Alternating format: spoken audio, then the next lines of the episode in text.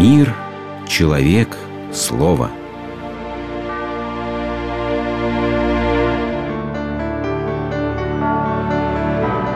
Религиозная энциклопедия.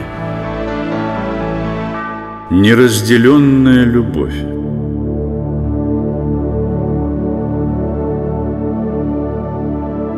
Аскетика, то есть упражнения, освобождающие душу от тиранической власти страстей, традиционно считается уделом монашества. Но, пожалуй, каждый из нас способен оказаться в ситуации, требующей аскетического ожесточения разума и воли. Это отчаяние неразделенной любви. Я ломал стекло, как шоколад в руке. Я резал эти пальцы за то, что они не могут прикоснуться к тебе. Я смотрел в эти лица и не мог им простить того, что у них нет тебя, и они могут жить. Пусть тот, кто узнает в себе подобные симптомы, не спешит проклинать день своего рождения. Любовная болезнь имеет особый смысл в судьбе человека и, главное, поддается лечению.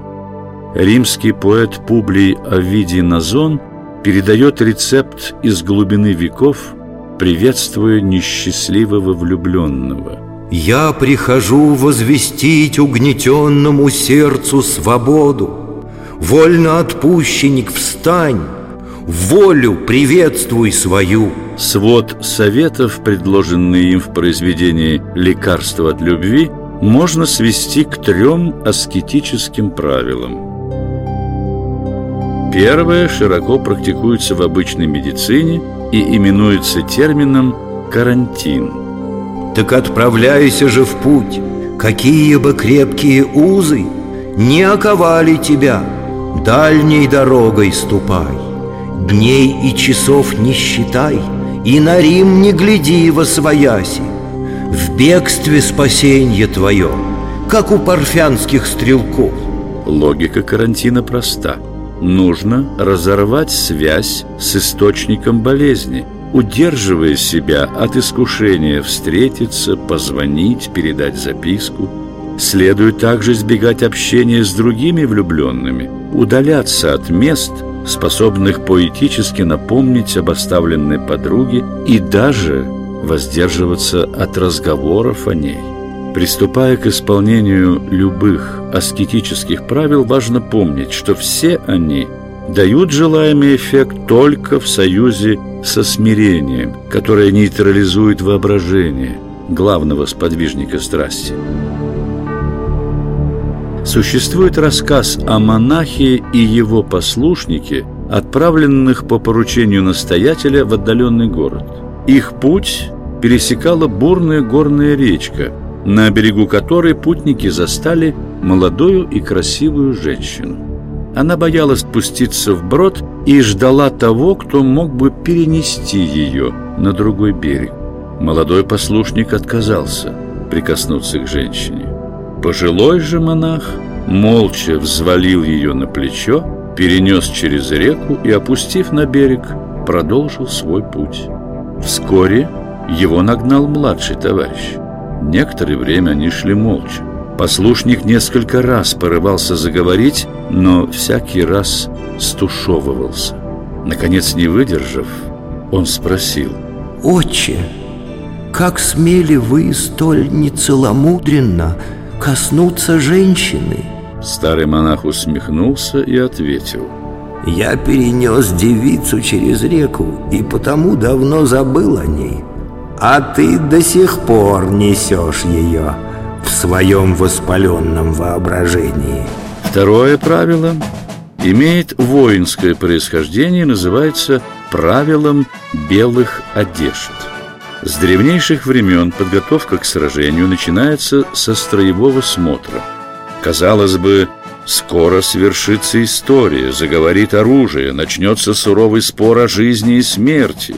Какое дело человеку до того, насколько хорошо отутюжена его форма и начищены сапоги? Зачем кроют золотом погоны в ожидании грязи, крови и смерти?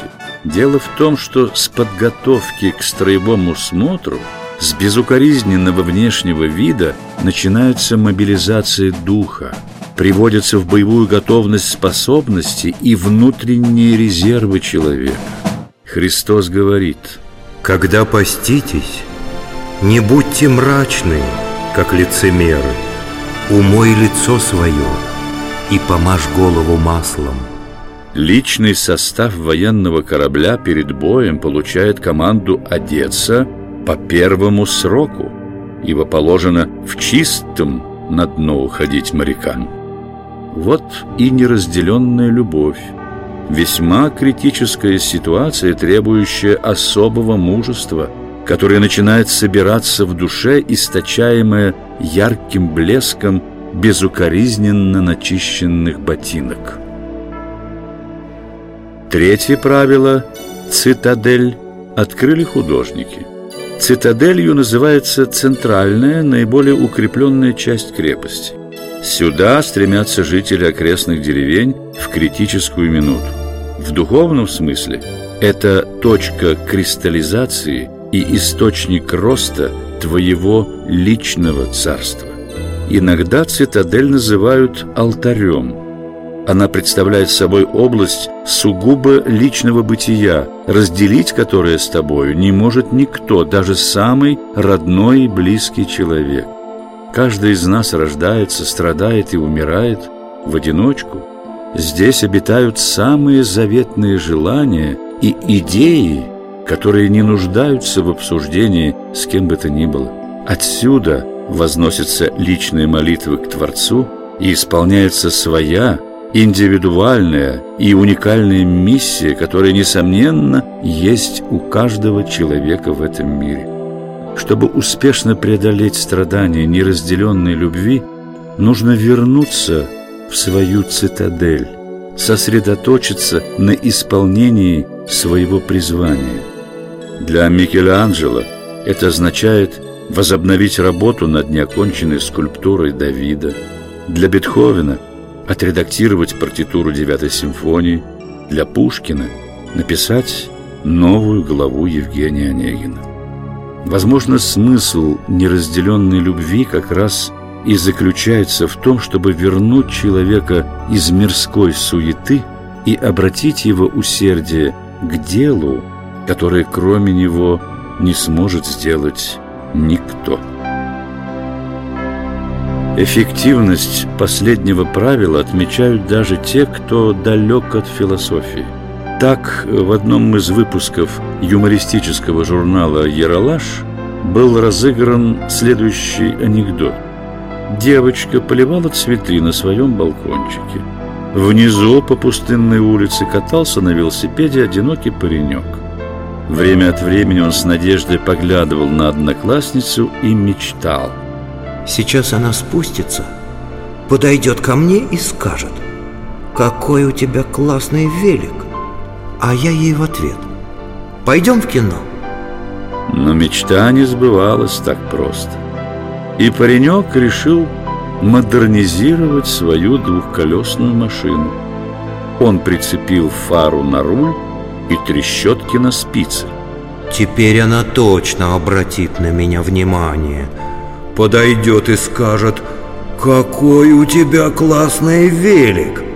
А я ей на это: пойдем в кино. Увы, все безрезультатно.